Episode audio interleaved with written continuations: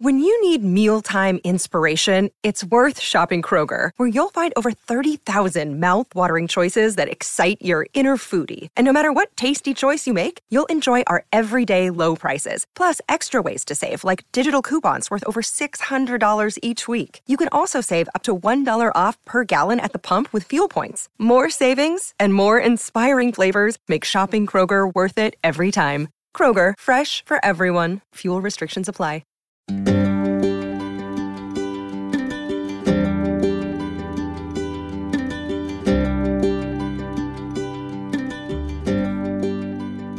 My dad's a painter, he's an artist, and I grew up in Soho, New York, and I'm a real like downtown loft kid. And my mom was a professional woman, so she worked, but it was really important to my father and the family that we all ate together me, my sister, my mom, and dad. And growing up in downtown New York, you get to shop in Chinatown. And I think just their generation was really a generation of like a food culture explosion. You know, it was a really big part of my life. So I watched my dad cook, but weekends were reserved for like baking and having time with my mom.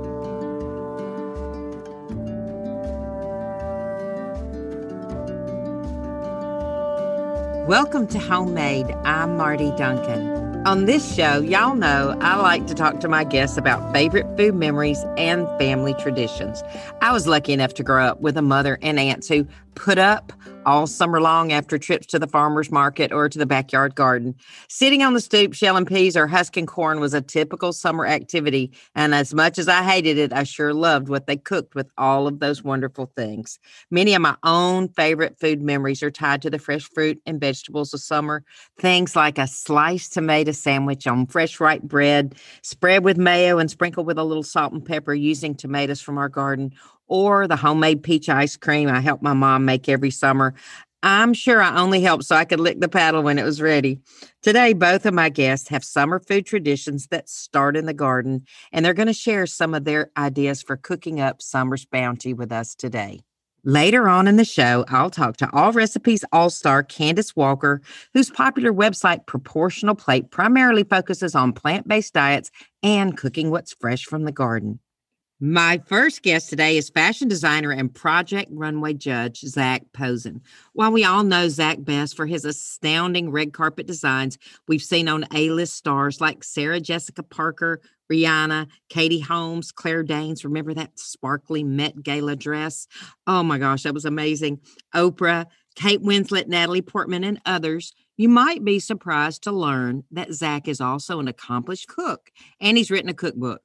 The garden and cooking have always been Zac's respite from the glitz and glamour of his day job. And his cookbook, Cooking with Zac Recipes from Rustic to Refined, chronicles the passion he finds in growing vegetables in the garden with his family and the joy he feels when he gets to share that bounty with others. So I start with the miso paste.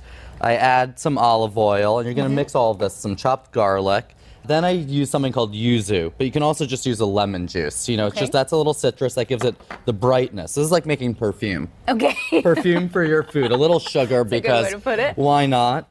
All right, let's get to it. I'm thrilled to welcome Zac Posen to Homemade. Welcome, Zac. Oh, thank you for having me. I'm so honored to be here. Well, we're thrilled to have you. And I guess right off the bat, I want to say there are some similarities between I'm a cook myself. Yeah. I was in the wedding business for many, many years in the fashion industry for many years, but there are some similarities between cooking and fashion, finding just that right thing, trying something again and again and again until you get it right. Creative expression to start with, right? Emotion, technique, form, Absolutely. Texture. Yes all of Flavor. that. It's all there. Yeah, it's all there. But let me make sure I understand this. You started your life in the kitchen. Well, you started your life as a designer very, very young yeah. too. You're a prodigy, very young. But you started cooking when you were just a kid too. I did. Yeah, Saturdays was like baking time with my mom. My dad cooked every day okay. of the week. Let's start there. My dad's a painter, he's an artist. And I grew up in Soho, New York, and I'm a real like downtown loft kid. And my mom was a professional woman, so she worked, but it was really important to my father and the family that we all ate together me, my sister, my mom and dad. And growing up in downtown New York, you get to shop in Chinatown, you get to shop in Little Italy. Right. And my parents also met in Italy. I read that. That's pretty fascinating. Yeah. In the 60s, right? in the 60s. And I think just their generation was really a generation of like a food culture explosion. You know, it was a really big part of my life. So I watched my dad cook, but weekends were reserved for like baking and having time with my mom. Now, what would you and your mom make on a Saturday uh, in the kitchen? On, on a Saturday on the kitchen, it would either be something like traditional, like something like a family recipe. I had a great aunt, Aunt Jenny, who had a handwritten recipe for butterscotch cookies with like almonds in it or like an icebox cookie. I'll be needing that. I put it in the cookbook and it's a great recipe. They're delicious. It's like a butterscotchy flavor and you cut them real thin. They're like thin, crisp little cookies. They kind of crunch and melt away.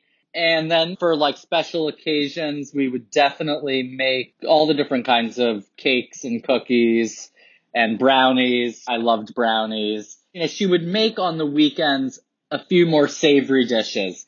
She had kind of an American Chinese dish called Kung Pao shrimp Yum. that I don't know where she picked that up from. It's also in my cookbook and it's really a good recipe and it's delicious. That was like her signature dish that she would make. What my dad took care of was like anything that had to do with meat, fish, pasta. All right. But I also read that you would do elaborate desserts I um, would. for your family. You would do like big things that would take a whole day. Yeah, very elaborate cakes. And I kind of think of them as like my ball gowns now. In process, I started watching this great TV show that was on cable after school when I was like in middle school. I didn't have a lot of friends, kind of felt like an outsider, but I would come home and I'd watch this show called Great Chefs. I was just like fascinated by more of the elaborate processes. And I guess I'd been introduced to like Martha Stewart's first living book. And, you know, I was always interested in like piping technique. I like clay and molding. And then I got really into chocolate and playing with chocolate like clay and just figuring it out. And then it went into like fondant and almond paste. Sometimes it would be a disaster mess and sometimes it'd be like a two day affair. But I really had a ball. And I mean, I'll remember like dipping balloons in chocolate. Oh my God. Even before that was popular, you Yeah. did it. Oh my gosh. What do you suppose happened that put you on the path to fashion design rather than culinary school? I, I never even thought about culinary school. I mean, I always liked theater and film. And my parents took me to the theater, and my dad recorded every film and all the classics. And I was really exposed to a lot of culture. You know, my first love was performing arts. And as a kid, I had little maquette theaters, and I would do little figurines, and I would dress them in my room. And, you know, that's how it started. I was dressing my dolls. Do you know, I've had so many designers that I've worked with over the years in the wedding business who said the same thing. They, most of them said that I was dressing my sister's dolls. they were like, you know, it was still kind of taboo for a boy to have a doll. I think, you know, some places it still is. It really shouldn't be because everybody's who they are. But oh, get what you want. Yeah. yeah, exactly. I first sewed at, at six years old. I took a sewing class where we made an apron in school. Could you make some now? Because I don't like any aprons I ever get. They don't fit me right. So could you get back to aprons? I've I, I've made some cool aprons before. You know, I like them where they have like a snap, so it has like a fold over, Right. and that's really nice. And I like them real snug. Yeah. Well, you have a great way of making, I'm just going to say it, mature women's bodies look really wonderful. Yeah, thank you. I really, you know, I respect and have great love and admiration and adore different body types, you know, and all bodies. And I love curves. I mean, Well, you do a great job of making them look amazing. Even you can eat your cake and wear your gown too. yeah, there you go. And then I got to high school and there was a costume shop at the theater in my high school. And it was so cool and I loved using the sewing machines and the material. And there were really fabulous girlfriends in high school. And I just started making them clothing. And I really used fashion as expression. And it was like my dialogue with New York City in, you know, the early mid 90s. It was an exciting time for fashion in New York. Yes. How in the world, though, did the cookbook come along? Because you were in the middle of a giant fashion career, Yep. dressing the most famous women on the planet. Well, I was doing all that, but I would come home and cook. you would always just come home and cook. Yeah, I would go to an event in my black tie, come home, jump in the shower, and cook. Like I wouldn't eat at the event. Yeah, there's so much good food in New York and and that's great. But also I think that being so much in the public eye, you know, there was a moment when I was like had my cookbook, I was on Project Runway, I was the face of Delta Airlines. That's Uh, right. I was the creative director of Brooks Brothers, and gosh knows what other things I was doing that were, you know, very large and public. And I really knew that it was important to have my home time and my alone time. And I feel like I'm part of New York City. I feel like I'm a citizen of the world, but especially in my hometown, like I leave my house and there's a good 99.9% chance that like I have to be on when I'm at a restaurant. And, you know, I take that with great responsibility. So home time was really something important. It was like my time where I could let down my hair. so, how in the world did you do a cookbook when you don't write down recipes? So I posted my food on Instagram. Okay. I posted a piece of food on Instagram. My fashion friend said, You are crazy. Like, fashion people don't want to see food. And I said, But I cook and I want to, uh, let's see. And I did this hashtag cooking with Zac. There hadn't been like a cooking with hashtag yet. I'll say that. And it took off.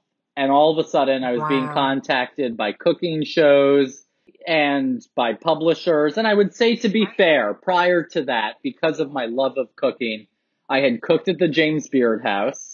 Oh, wow. That was kind of a big deal. Yeah, I'd say. And I've cooked with Giada and I've cooked with Marcus. Oh, two of my favorites. They're wonderful. You know, Wonderful. did appearances on Martha's show. You know, all prior to this and prior to me writing a cookbook. But then I found a publisher and I found a collaborator that I loved, yes, Raquel, Raquel, I know her too. She's wonderful. Powerhouse. And I, you Yeah. know, I just liked Raquel. I had no idea really about her background or how accomplished she was. And we just had a blast. And it was like two and a half years of development and double checking, triple checking every recipe because I cook from instinct. So, what would you cook when you would come home on those red carpet nights and you'd come and then you'd post on the Instagram the next day? What kind of things would you cook? Oh wow, I would cook ravioli that I had made like the the pasta dough the day before or the raviolis. I'd make gnocchi. I mean, people don't realize actually how quick if you can boil a potato and have like 40 minutes, You can make gnocchi. you can make gnocchi. And then I got really into traditional Japanese food, and I don't mean sushi, like curries, like Japanese Right. curries and like steamed and stewed vegetables and different dashi broths. Oh, delicious. And then I started doing like fusion. Then the Italian met the Japanese. So, your cookbook includes all of these yeah, and things. it's In totally fact, eclectic and, and yeah, very me. I love the way that you organize it like a fashion collection. yeah. Spring and summer, resort, fall and winter, holiday. That's just like a fashion collection. And so you you're a gardener too. Yeah. Let's go ahead and get that out there. You love to garden. Your father and your I family love garden. to garden. I'm looking out on my terrace in this crazy heat of New York right now in the summer. I'm thinking my dahlias need some water. I have like 13 tomato plants out here, different Wow. varieties, and you know, my basil and dill and Right. cilantro. And I have a beautiful crepe myrtle that I call my summer lilac. Oh, nice. I love plants and botany. Like plants, fashion, and food. I kind of feel like I'm like an anthropologist and historian through those three things. Right. My parents live on a farm now in Bucks County and they plant a few too many tomato plants because they can. So the tomatoes and the peppers, you know, once it starts, it's like 4th of July cornucopia. Right. And It is. And you got to put up because otherwise you have to make it last. either I'm going to open farmers market or or I'm going to bring it into my company and it was a really wonderful tradition to be able to share all that and bring the apples and bring the pears in season Right. and the peaches. There's nothing more loving than to be able to give homegrown produce. Something you grew. Yeah, for sure. What are you going to do with your first homegrown tomatoes? Well, I, I hope I'm here. Like if I'm not out of town, I'm watching one. They're like getting bigger and bigger before my eyes.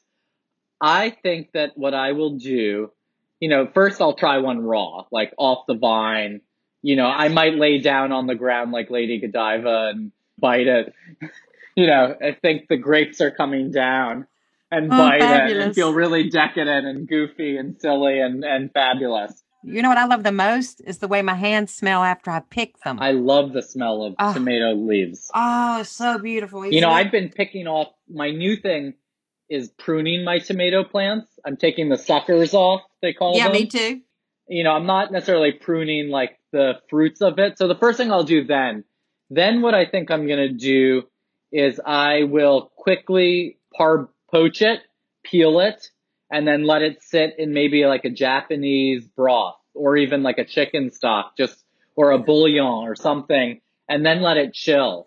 Ooh, that sounds beautiful, doesn't it? Oh, just something beautiful. simple. You know, I don't know what I'd add with that. Some dill, some chervil, maybe Yeah, some yogurt. something a lot of people use, and I love it. Okay, so the book is Cooking with Zac. What is your number one go to dessert in that book? Because I love the blueberry pie. I grow blue- Yeah. blueberries here on my farm. Lucky Um, you. but you also have a, a pie dough that's your favorite pie dough yeah, recipe. easy pie dough. I mean, I love making pies. I will tell you, my pandemic was totally ju- a juxtaposition because I was getting like super fit and super healthy and cooking really healthy, but I was like on a pie craze. And I have a very good friend, a supermodel, Irina Shayk, who just had me like pumping out pies every day. And it was like I couldn't make enough pie. It was like pie, pie, pie. I did a lot of it too. What's your favorite one? Your number one So go where? I really got into, and I don't think it's in my cookbook, but it was really good is where I started to do like a peach caramel. And I did it in a pan, almost like a tatin, but just Oh, in I the love pan. And then just before it was like too much, I then put it in like a half baked crust where I put the weights in it or beans or, you know, whatever you want to do or double pan it, however everybody has their method. And that was amazing. And I also experimented for the first time because there was such a great organic farm in Long Island where we were with the uh, 50-50 ratio of butter to lard. oh yeah. I'd never done it. I mean, I do my butter crust, but I wanted to Oh, try it. And, you know, it was interesting. It was definitely flakier. I found the flavor really intense. You liked it? No, I don't know. Not, I don't know, but it was interesting. It was like a good trial. And, you know, I was trying everything. I also tried, this was actually, here's the best thing I did with apples. This was amazing, actually. I found cinnamon butter and I used it as the butter in my crust and it didn't burn. Wow. So you found uh, compound butter that already had the cinnamon Yeah. worked in, and then you made your And I- pie here's crust what I out of that. I Ooh, freeze my butter I do too. and I grate it. Oh, And I take a grater and I grate it. You know, I used to do food processor and I like doing that, but a grater is great. And then you can also even refreeze the grated butter and just break it up. And that's like a one, two, three, a little splash Yeah. of like ice water or vodka or icy tequila even. What else do you put in your pie crust? well, I do that same technique for my biscuits. Now, I don't know if you're a biscuit maker. I love, but, I love biscuits and gravy. okay, so when you make your biscuits, do that same thing. Okay. You know, go ahead Yeah. and use your your box grater and grate your butter, and then put it back in the freezer and get it super cold before you integrate your Yeah. buttermilk and all that. Now, I'll Dorie Greenspan told me about the vodka, and I had not ever tried it, but it works. It works. It's putting that good. little yeah it gives that le- i think it's the um, extra fast evaporation that gives the little layers a chance to pop up a little bit Yeah. so listen people are starting to gather again after quarantine um and what are you looking most forward to making for friends as we all get together this summer I like simple. I'm like so excited about simple foods. I mean, I'm excited about having like oysters with my friends. I mean, nothing Yeah. better. You know, I'll make a great little Little mignonette. mignonette yeah, little mignonette. It's so sweet and cute. You know, that's really fun. I, I look forward to like pie time. Me too. You know, and I've also really been on this like crazy food health kick, and that's been fun. Last night, I actually, here's an example. I had like a few friends come over and I pre made farro. I boiled some Nice. farro because that's like a healthy grain. Right. And uh, I splashed it with a little olive oil, even just a little bit of like apple cider vinegar, tossed it. Yeah, just to give a little yeah. pop, a little salt and pepper. And then I chopped up fresh mint from my garden and, and added some hummus on top of it. And that was delicious. And I accompanied that with like, I've been doing a lot of roasted whole fish. I noticed on your Instagram you do a lot of fish, which is my favorite. Yeah, fish is my favorite dish. Um, Yeah. I I have to, you know, I'm I'm trying to like balance that out with, you know, not fish. You know, my whole thing is about not holding yourself back from eating anything, but all in moderation, right? Like that's what it should be. possible with It's always possible That's with moderation and balance. So I don't know. You know what I'm really excited about? I'm ready. I got it. it's I can't wait to have my first gazpacho of the summer. Ooh, I love gazpacho. It's one of my favorite I things. cannot wait. People love it, and it's just so fun to have as a party starter. You know what I do sometimes? I make little cups out of cucumbers, and so I Oh, that's so put cute. the gazpacho in. Yeah, for a big party, and I've done it for weddings and stuff, and uh, just for friends. That's so cute. I also tried last summer like melon gazpachos. I love them. Yeah, me I too. It's really good. Yeah. Peach gazpacho. I live in peach country, so peach gazpacho is I'm brilliant. jealous. I don't think there's almost anything better than like a beautiful peach. Summer peach. A peach when it has Yeah. like the perfect texture, that perfect bite, the smoothness oh. of it. I mean, it's really Yeah. something. It's, it's a delectable treat, and you know, I spent a lot of time also going to Japan, and you know, they give peaches as presents. You know, I do too. it's just like the greatest thing in the world. Lucky you. Oh yeah, it's just right down the road too. The world's greatest peaches are in Chilton County, Alabama, and we're just about to start the Freestone season here in just a little bit. Wow. when do they bloom? Um, in the late winter, early spring. Wow. For us, that can be February. Okay. I spent a little time a few months ago in South Carolina and North Carolina, Nice. getting close down there. It's very beautiful. It is. I have to say, I started to get really crazy, like more southern garden envy. Not Yes. tropical, not tropical envy, because that's its own thing, but like southern garden envy. I thought, ooh, this soil's beautiful and rich. And I started to see what it looked like when we drove through Virginia and all of it. And I was like, wow. Well, we live in the red clay area, but weirdly, blueberries grow really well here, and so do peaches. So Yeah, my parents in Pennsylvania's red clay too, so I kind of understand and got into it. I want you to quickly tell me about your gazpacho because I want to try Okay. to make it your way. Tell me really quick. Okay, I'll just I tell do. you, like, you know, I have my way, the kitchen sink of vegetables. I mean, my Yes. tomatoes, my tomato juice. I add grapes for sweetness. Oh, That's I like a trick. that. Oh, I do cucumber, I do peppers, I do my white sweet onion, a little jalapeno, or even like the smallest little sliver of like a scotch bonnet if you want the heat. Oh wow, yeah, Yeah, nice. some vinegar, your Yes. choice of vinegar, some grapes, and and yeah, I don't think I like the grape tip. That's a good the one. grape is nice for sweetness. You know, I mm. used to put in like a little balsamic into it, and that can work. right? But I Yeah. think the grape adds a nice pop and flavor, especially like if your tomatoes. You know, I like using little tomatoes for a gazpacho, like really those super yeah, sweet. me too. Just blend that all together, and I'm trying to think if I'm missing anything. My onion, my peppers. I mean, oh, cucumbers. Cucumbers, yeah. So yeah, put it in something and Yeah, it keep it in the and- emulsion blender, blend it all up. Yeah, the best. The yeah, best. chill it, let it set. That's also Yes. the trick. Let all those flavors like come to be. I can't wait. I'm gonna start getting my mind around like what kind of grapes are gonna go best in my new gazpacho you just Okay. taught me. So y'all, Zac Posen, not just designer to the stars, he's also quite a cook. Cooking with Zac, recipes from rustic to refined. Thank you so much for sharing part of your life, your Oh, mom, anytime. dad's uh, background with all your family. It was such a pleasure. You're a delight and a jewel. Thank you. Follow Zac on Instagram where he shares all the pretty things in his life on his feed. You can find Cooking with Zac recipes from rustic to refined online or at your favorite bookseller. Stay tuned, and I'll be joined by Allrecipes All Star Candace Walker, who also spends a lot of time in the garden. She's going to tell me how her travels influence her cooking style and how we can all feel a little less guilt when it comes to what we eat. My hands up. We'll be right back after the break.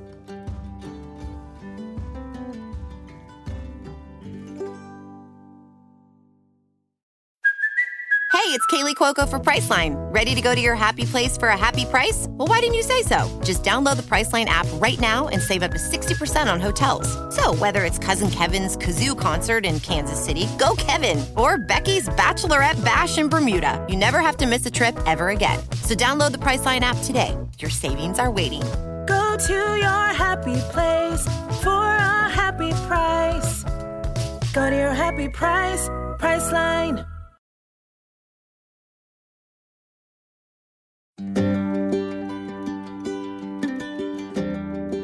Welcome back to Homemade. I'm excited to talk to Allrecipes All Star Candace Walker, whose popular website, Proportional Plate, is primarily dedicated to plant based eating and feeling less guilty about our food choices.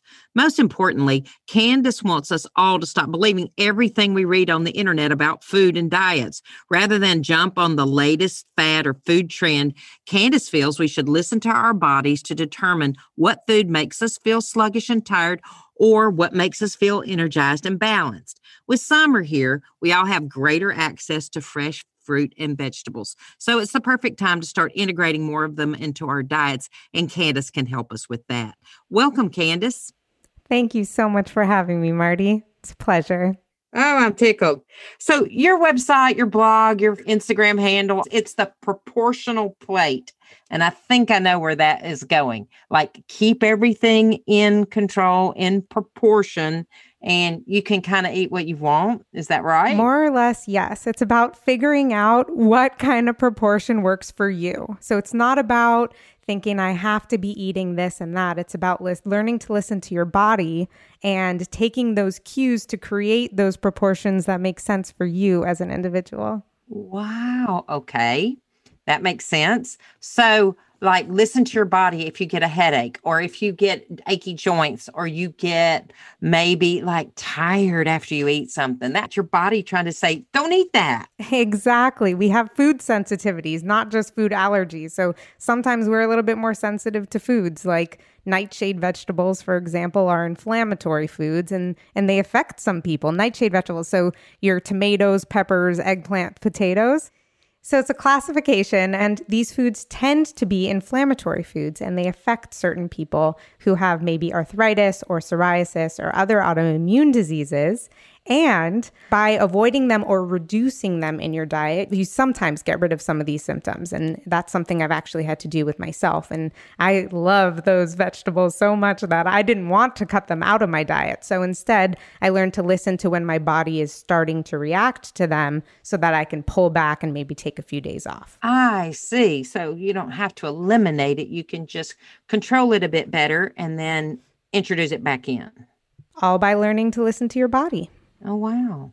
All right. So it is summer and it is fruit and vegetable season. I'm in heaven here in Alabama where I live because, well, my blueberries are in, first of all, a great anti inflammatory, I know. And I grow five different varieties and oh, wow. um, I'll be picking all the way through mid July. I hope if I can beat the birds to them. That's my, my biggest yeah. job every day. We're having the same problem. Yep. But you're big into the farm to table thing at home. We don't just have to eat that way in a restaurant. Can you tell me how you got started? Was that all because you had some dietary issues? It's a big part of it. My parents are a, a, mixed heritage and they're both immigrants. And I grew up with a lot of fresh fruits and vegetables around all the time. Dessert was usually fruit, and there was always a plate of herbs and vegetables on the table that you in, enjoyed with the rest of your food from my Middle Eastern, my Iranian side. So there's like a, this plate of fresh fruits and veggies just always at your disposal, always on a table, always almost being shoved down your throat, right? Right. So I grew up with that. But then had to learn to listen to the ones that worked and didn't work for me. And then finally, I have access to my own yard. So I obviously had to build my own garden. I'm growing my own tomatoes and I have my blueberries and I have all these awesome veggies. And I'm supplementing them with fresh produce from local farms as much as I can. It took a lot of learning my own likes and dislikes, even well into adulthood. You know, you never stop learning and your taste buds actually change. So you you retry things that you thought maybe you didn't like. So it's been an ongoing journey, one that I think I'll be on forever. Well, I want to just dive a minute into your heritage. This show, we love to talk about all of the stories behind the recipes and behind the food. So you said you are of Iranian descent on one side of your family. What would a recipe that, that maybe somebody in your family made that you still make today and what does that look like? So I think a big one that always comes from my garden is salad shirazi, which is a Persian salad, which is I mean, the closest thing you could think of is like an Israeli salad or a Greek salad where it's those chunks of cucumber and tomato and onion. Tomato, cucumber, and onion salad is big in the South. It it's sure so is. good. They just, they're meant to be together, aren't they? They are. So we have one like that, and, and you dice them really fine. And okay. you put some lime juice and some sumac. Um, what is that? Sumac. Sumac. Oh, sumac, yeah. You can buy it ground. So you buy it ground and you just season it like you would season anything. Just sprinkle it on there and it gets mixed in. And not everyone mixes that in there, but that's one of your secret it's, it's, recipes. Yes, and it's one of my favorite spices because there really isn't anything that tastes quite like it. What does it taste like?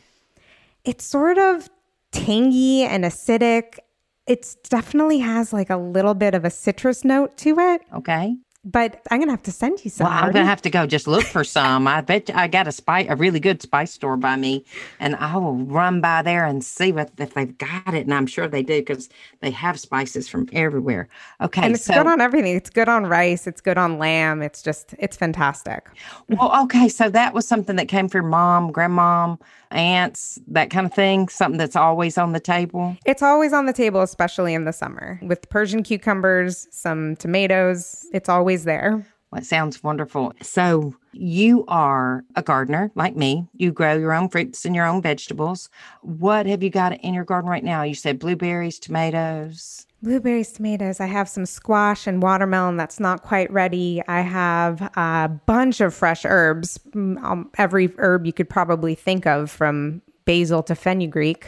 Oh, which is one that I don't think most people eat fresh. I don't even know what it is and have never heard of it. Give me that. Tell me about that. Oh so my gosh, Candace, I'm learning everything today. This is oh, awesome. Oh, isn't that the best? So, fenugreek, you can usually find it dried. Finding it fresh can be a task if you don't live in a community that also has an Iranian or heavy Middle Eastern population. So, it's an herb that I think in Indian cuisine they use the seeds, but in Iranian cuisine we use the actual herb and the herb leaves. And it adds a stenchy sort of twist to whatever you're making, I actually have this herb stew. Um, it's called ghormeh sabzi, and it has parsley and cilantro and scallions and fenugreek. And imagine taking a giant salad spinner, stuffing it with herbs. All of that goes into one stew for six people. Oh, wow. So you basically chop them up super fine, saute them in some oil, and then you add them to some beef and onions oh. and turmeric and some dried limes, which are also fantastic. I love, I do love dried lime. Now, it sort of sounds like one of our dishes from the South that pretty famous called uh, gumbo herbs. So it's a, Ooh. you know, it's a gumbo, but it's got a, a, it doesn't look like your regular gumbo. It's got a lot of herbs in it similar. Oh, I would love to try that. Yeah. Leah Chase, who passed away not that long ago, is very famous for it. So if you Google Leah Chase gumbo z'herbes, you'll find that recipe. Oh, I will need to make that. Yeah, yeah I think you'll love it. Because the one that I make is one of my favorite dishes, and it's because of all those herbs. And I think any dish with a ton of herbs in it is just Especially in the summer. It is special, isn't it? Is. Yes, yes, Even yes, yes, yes. not just a dish, a cocktail. I don't care what it is. When you have Mm-hmm. all those fresh herbs that you can stuff in something, just so good. And I make a lot of syrups with my herbs. Me you know, too. Me um, That I use in, in drinks and in food. And Mm. um, that is uh, really so refreshing in the summer to do like a mint lemonade or a mint iced Mm. tea or that kind of thing. It's just so good. Or just mixing the syrup with some, you know, sparkling water, and it's, for sure. fantastic. So, Candace, what's your favorite recipe that you make that is just something that is going to be a summer go to for us besides this beautiful cucumber salad you already told us about?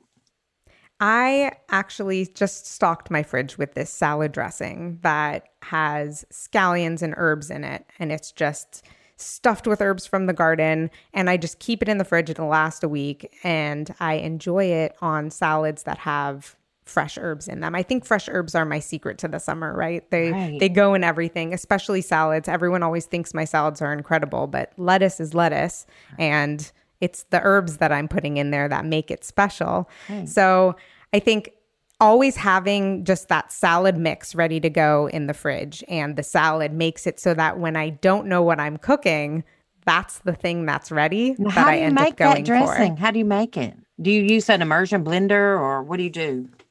I actually just throw it in my food processor, but you could use an immersion blender or a blender, anything like that. So you make a big quantity in your food Mm-hmm. processor and then you have it, you keep it in a like a mason jar or something in your A mason in jar. your Yep. Well, Jacques Pepin does that. So I think, you know, we all take a lesson from him, right? Who knew how fancy I was? exactly. he is such a frugal cook, and he says, "Why would you buy salad dressing when you could just make it like Oh, yeah. like you're talking about with fresh herbs?" I can't stuff? remember the last time I bought it. So walk us through it really quick. Is it like olive oil and I actually use a vegan mayo. vegan mayo okay. as the base. And I'll put some citrus in there, some fresh scallions. Sometimes, if I'm feeling fancy, I'll throw in some ponzu or soy sauce. And really, just whatever herbs I have in the garden, usually a ton of basil. It's almost, I would call it like a comparable to a green goddess dressing.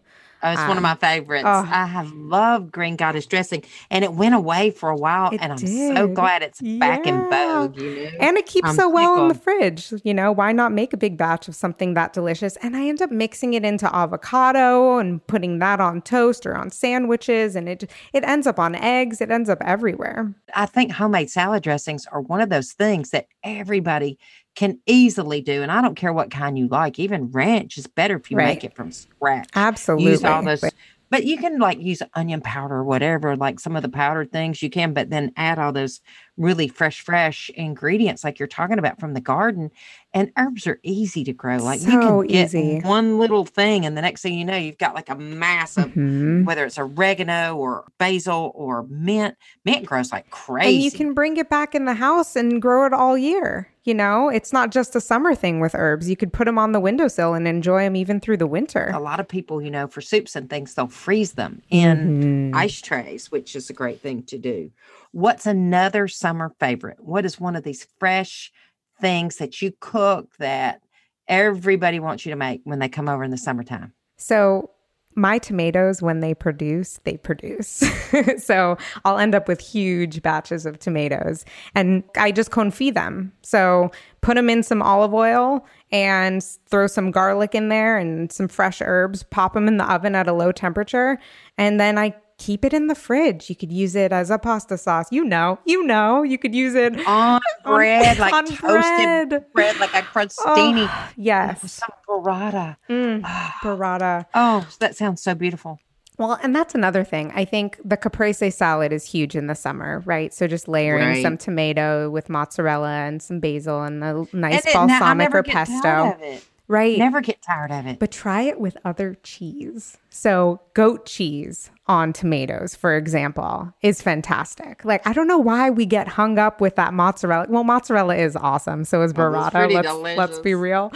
But goat cheese with a tomato confit is fantastic. And I have never confit tomatoes. I will do it tomorrow. please, please. I am going to. Oh, I am. And so, do you do any seasoning besides like salt and pepper at that stage? Salt and pepper. Sometimes I'll throw in some thyme if I have that in the garden, which is great. I've done it with rosemary. I've done just any of those heavier herbs are awesome. But you could always add those. Like if you make a big thing of it and put it in, Mhm. you know, containers to keep, then you could always just add the fresh herbs. And then you can add different herbs, and it's like you're eating different dishes every time. Okay, so we've talked a lot about savory foods. What we haven't talked about, like desserts. Oh, dessert. What What do you do? Like, because sometimes you just need that sweet thing. Oh, yeah. I have three kinds of ice cream in my freezer right now, three kinds of homemade ice cream. Even just making a fruit sauce like a compote or just like a just some sort of strawberry sauce or syrup is an awesome thing to just put over other fresh fruit um, if you don't want to go the ice cream route. And fresh fruit, it's just your blueberry bushes. I mean, come on. Listen, I posted today on my Instagram a biscuit that had a blueberry compote over it and told how to make the blueberry compote. Yes, I mean blueberry compote's good on pancakes and waffles. Oh, and everything. it- but it's also just good on a piece of toast. it is. It is. and so easy. it's, you know, the poor man's jam. Yeah, yeah. and or a quick jam. Yeah, like if you don't really want to take the time to make a jam or jelly, then it doesn't keep very long. Right. You have to use it up pretty quickly, but you do anyway. You do anyway. You can stir it into a smoothie. You can stir it Mm-hmm. into a. Whipped cream, make a semifreddo. So let's make a semifreddo. Tell me how. Okay, so I like to mix fruit into my semifreddo, but it's basically just whipped cream and meringue that you mix together and freeze. So if you want, you can mix in the fruit when it's either on your sheet pan or before you pop it into your sheet pan, depending on the colors. Because sometimes if you make something green, you don't want to mix in red or it turns brown. So you'll oh, swirl yeah. it in on a sheet pan instead of mixing it all together first. But you can mix it into the whipped cream and the meringue. And then I do mine on a baking sheet so that it's thin and it freezes faster. Okay. then you can and so then you cut it into squares. You or cut it into use- squares, or you could just run an ice cream scoop right through it, and it's like a very light, airy ice cream. Delish. Delish. It's fantastic. All right. So as we wrap it up, give us like our mantra for stop feeling guilty about our food. Just this one little nugget, takeaway nugget that we can tell ourselves. So we kind of retrain our brain about feeling bad about food. to just pause in the moment. Pause, close your eyes, take a few deep breaths. And if it's afterwards, remember the joy that that choice brought you, and then maybe decide what you're going to do next time you're in that situation. Or if it's beforehand, just pause in the moment, take those deep breaths, and ask yourself, will this bring me joy right now? And if so, then just let it. And if not, Oh, I like that. Just let it. Yeah. just, let, it bring, you joy. I mean, we need more pockets of joy, right? And if food can bring us that, then let it. I think it absolutely does. I think it does for everybody, especially really these family recipes and traditional things, especially like in the summertime. Strawberry shortcake, for example, was a ah. big thing in our house. And Yum. when I think about that, and I probably shouldn't eat it. I probably shouldn't, but it does make you happy. So let it. Let it make you happy. Yeah, I'm going for that. And Let then maybe you if you're still feeling a little yucky, just say, okay, well, I'm going to go for a walk then, you know? Or get on the bike, Marty. You've got one right there. Get but on don't it. let it take away the joy from that strawberry shortcake. Don't let it sully that awesome experience you had with that food. Yeah, I think that's a great idea. Candace, thank you. Candace Walker, the proportional plate, one of our Allrecipes all stars. You have been so much fun and so great. And I learned a lot. All right. Thank you again, Candace. We loved having you. Thank you so much for having me. It was a blast.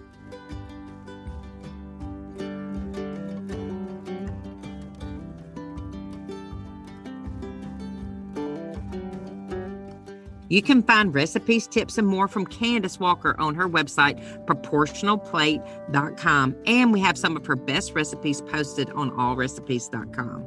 Next time on Homemade, I'm joined by Nadiya Hussain, winner of season six of one of my all time favorite shows, The Great British Bake Off. Doing Bake Off was for me one of the most selfless things. And it was selfish in a good way for me because I got to do something that I really enjoyed doing. As somebody who suffers with anxiety, you kind of always question your ability to do things, to push yourself, to take risks, to be afraid. And actually, I did one of the scariest things I could ever do in my life. And I came out the other end, and here I am. And so for me, it was one of the most liberating, most self affirming things to have ever done as a mum. You don't want to miss it. Be sure to follow Homemade on Apple Podcasts, Spotify, or wherever you listen. And please, I'd love your feedback. If you could, rate this podcast and leave a review. I'd really appreciate it. Don't forget, you can find thousands of recipes, meal ideas, and cooking how to's from the world's largest community of cooks at allrecipes.com. This podcast was recorded in Birmingham, edited in Atlanta, and produced by Allrecipes with digital content director Jason Burnett. Thanks to our Pod People production team Rachel King, Matt Sabb, Danielle Roth, Jim Hankey, Maya Croft, and Erica Wong. I'm Marty Duncan, and this is Homemade.